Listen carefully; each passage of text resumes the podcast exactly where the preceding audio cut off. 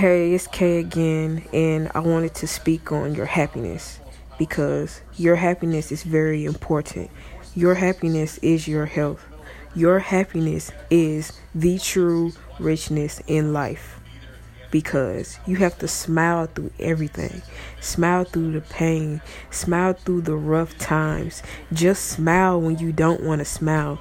Don't ever let anyone see a frown on your face.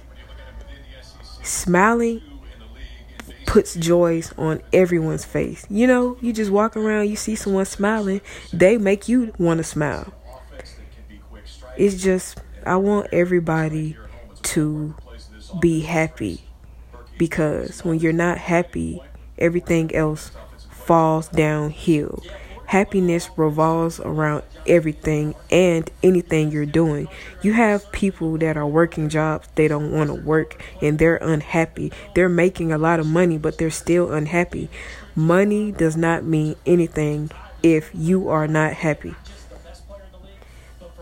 Do what you love. Do the things that surround around your happiness. Do things that make you happy. Do what you love and love what you do.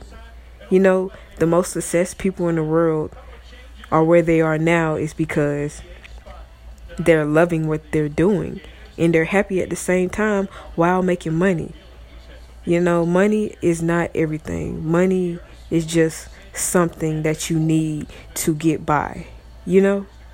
But that's very important to me and I wanted to share that with y'all because there are going to be tough times. There are going to be days when you want to give up, and you're going to go through a lot of challenges and obstacles through life.